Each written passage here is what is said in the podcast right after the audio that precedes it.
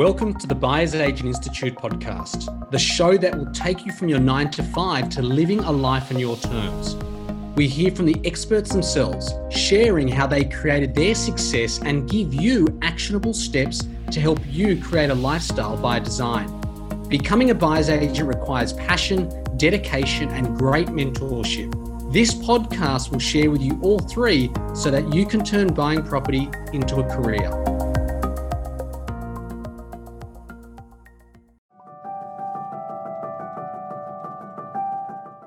Yeah, it came as a need rather than a choice. When we first started my first development, I didn't have enough money to get into development.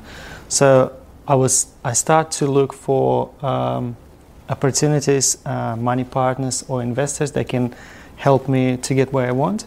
And as example, in my first development, I got without no money down at all. And as a result of that, with JV partner, we made $310,000.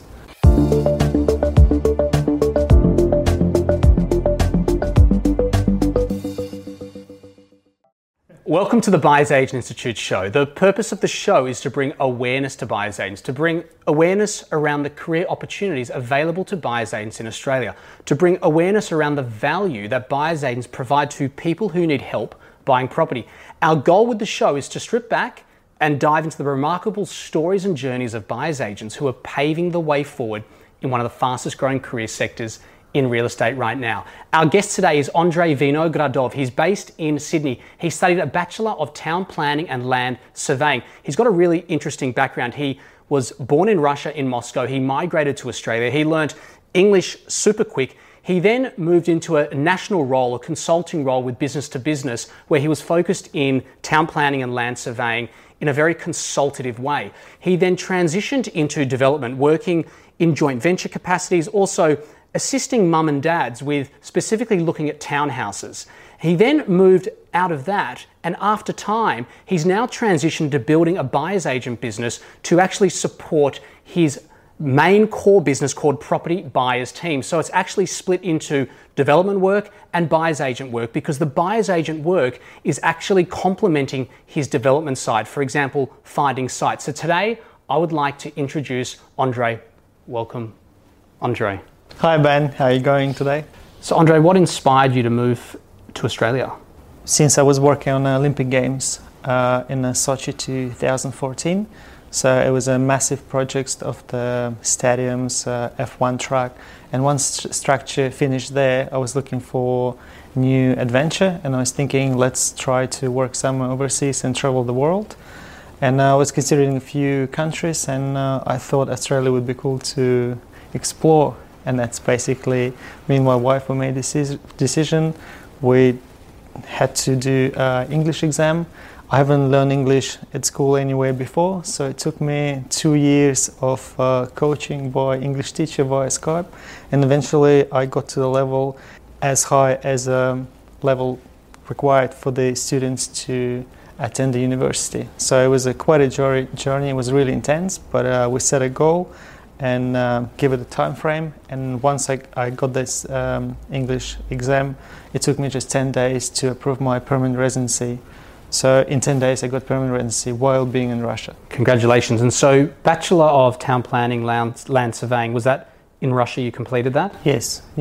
Okay, so what inspired you over there to also kind of move into this style of industry? I was born somewhere slightly outside Russia, so I was always loved countryside and stuff like that. And I decided let's do something interesting, not being someone who's working in the office, but something exciting, something unreal. And I thought land surveying would be, or town planning would be a good thing. So you actually create something or help create stuff. So I decided to go to take this path. So I graduated, I work in a council, in a town planning department for a little bit, and I found it still a little bit boring. This is not what I wanted, and I decided to move to land surveying as my second degree. So that's where it's all started. I started to work on bridges first, and then that's where 2008, that's where Sochi was announced as a town of the Winter Olympic Games. That's where me and my wife, we moved there. We were living on the Black Sea shore and was working in the mountains and in the Olympic Park. And my wife was working in hospitality. So it was a great time. After that, we decided what's next. Let's explore not the regional towns of Russia, let's explore overseas. And that's how we eventually, again, got into Australia. So when you moved into Australia, you then kept focusing on land surveying? Yes, when I arrived here, I straight away got into the consultancy company that consult mainly businesses, the Tier 1 builders such as Murvack, Landley, Richard Crooks and companies like that, this level. So I started doing the boundaries and detailed surveys, and after that I realized that by doing that I actually seeing massive developments starting from nothing and converting into something amazing. It didn't take me long to realize that I'm only missing one bit, which is financial part of that, whereas I'm already consulting on all the how-to and engineering part of that. So I decided to get a coach, get an education and get some skills in the financial world about putting together finances for development site and knowing actually the process that are behind the development and acquisition. Let's talk a bit about joint ventures. So how did you get into the joint venture space when you started to, I guess, I'm assuming you transitioned into the development whilst working in your consultancy space. How did the joint ventures all happen?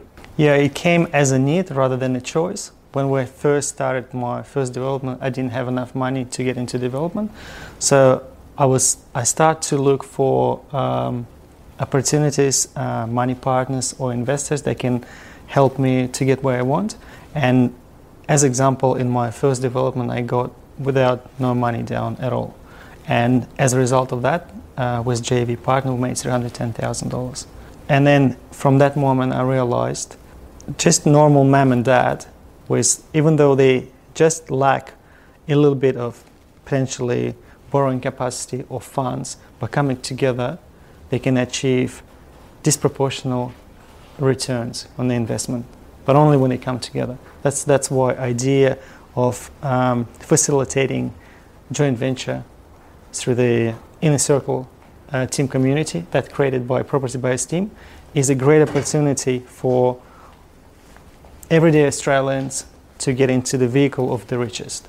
And it's not that impossible as many people think. It just takes a little bit of preparation and outside box.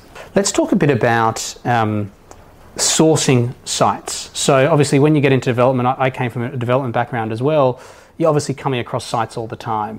And so what I'm assuming happened with you, and you might want to shed some light on this, is as you were looking for sites, they didn't fit your brief or your investors or the appetite of your parties that you were looking to bring together. So I'm assuming you started then looking at on-selling these sites. So was that the natural progression that happened? Exactly right, yeah. Exactly right. So I was looking for example, I look at the site, I've got the brief from the current client, and then accidentally I get to the site when there's another site next to it for sale, there's another site next to it for sale.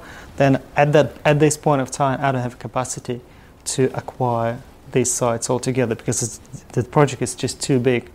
So, and after missing out a few of projects like that, I realized, okay, so instead of once I spend all the money on architectural concept plans, town planner report, civil engineer report, bill cost appraisal by our lawyer builders, and all the due diligence that you spend on, it's quite a significant amount of money. It could be up to $10,000 per project.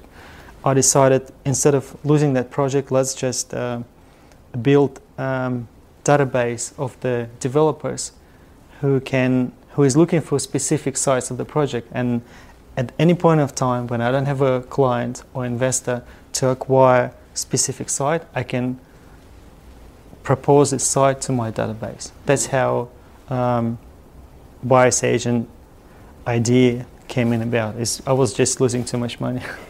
Too much opportunity cost. Yes, yes. And so, I mean, I think it's a great integration for most people doing what you're doing. If you're looking at sites all the time and then those sites aren't stacking up for what you guys need regarding your feasibilities or whatever's going on, you then on-sell that site and take a commission, right?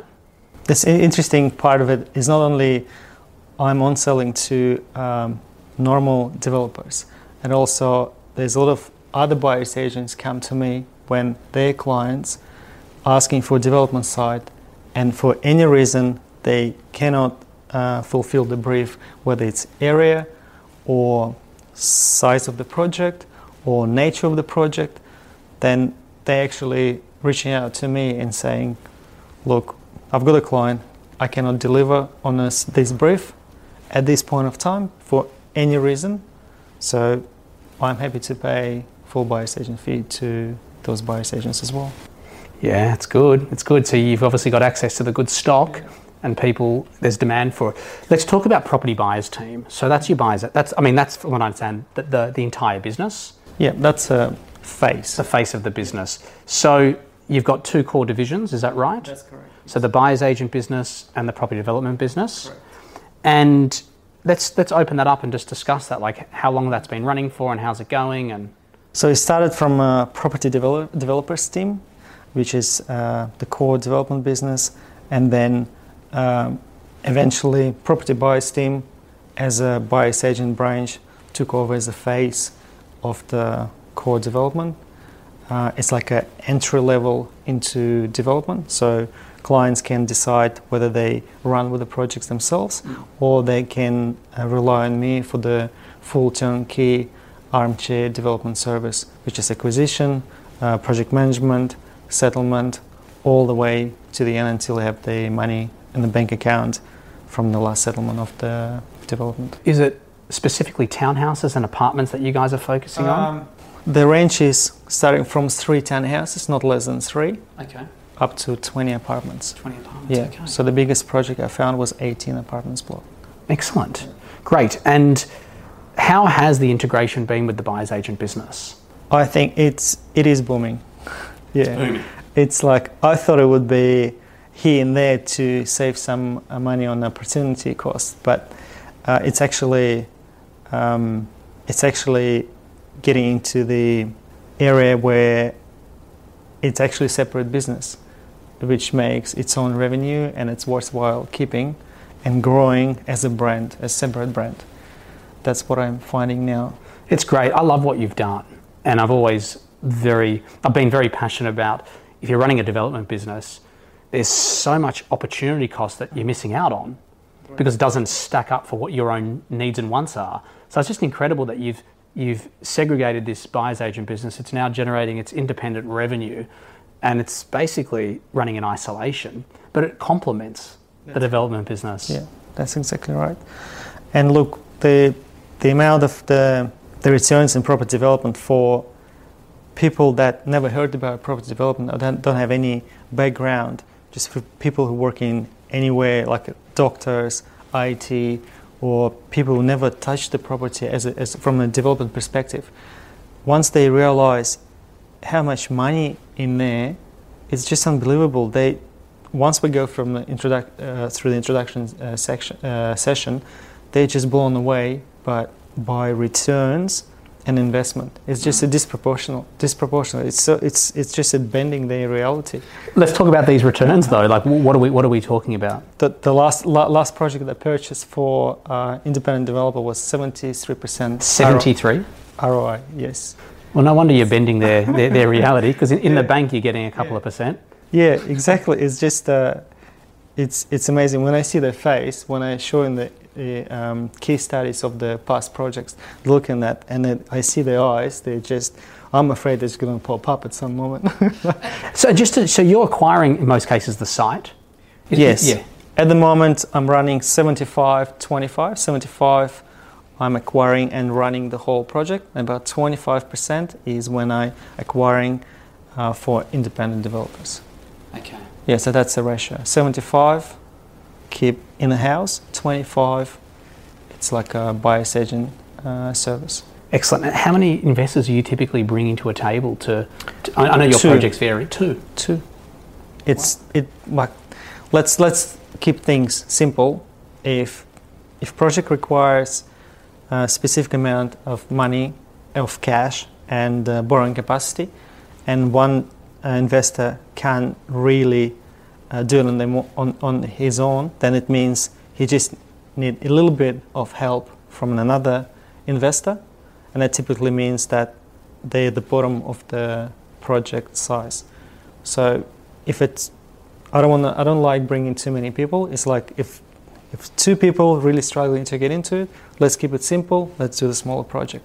If the two really sophisticated, really cashed up people come in, they usually do the project on their own, or if they feel like they want to do bigger project, like we're stepping into like 15 townhouses, or we step into 10 plus apartments with a basement, then they team up together and just feel comfortable to obviously share rewards and the risks. You're generating very good ROI. Are you at a point now where investors are coming to you asking when's the next project, or you find that you're out there still obviously sourcing investors? I haven't lost any investors so far. They keep reinvesting the whole amount, because most of the time when people come to the property development is when they want to multiply their available cash. Mm. And that means they grow their cash until the point where they can have enough cash to live, and then everything that above their living expenses, they leave into their own development. So they basically buy outright the units. And we're talking about positive, negative, slightly neutral. We're talking about, man, you just keep the whole thing. There's no mortgage, nothing on it.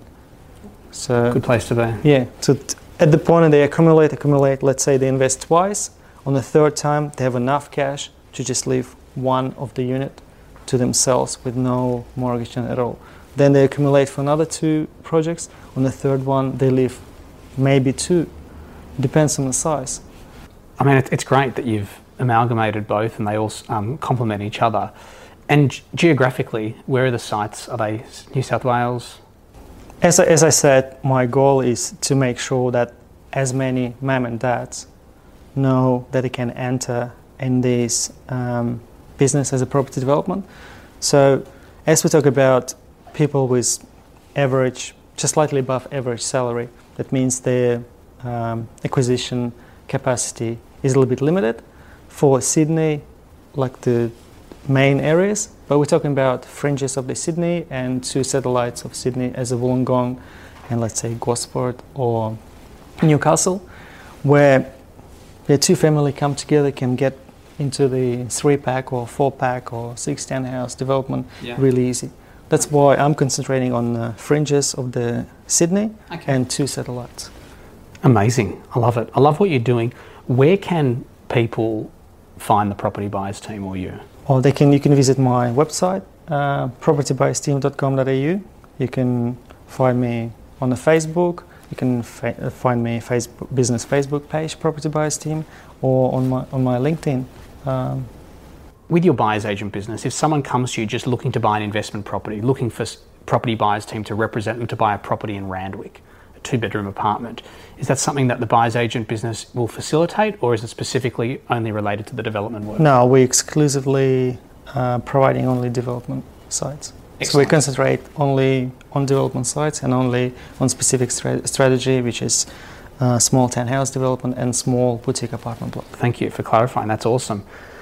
Okay, guys, so this was a super interesting interview. As you can see, Andre really niches and specialises only in the development world, not only for his development business, obviously, but for his buyer's agent business. So if you're listening to this and you want to learn more about Andre's development business, reach out to him. The details are on the screen. Also, if you are someone who's looking for sites, so you could be a buyer's agent, you could be a developer, you could be a sophisticated investor, whoever you are, you can reach out to Andre because he clearly has access to a lot of sites, right? He's got really, obviously, solid relationships on the ground to be privy to such amazing property assets. So check out Andre. See you next time. To find out more about how you can become a stellar buyer's agent yourself, head to www.buyersagentsinstitute.com.au.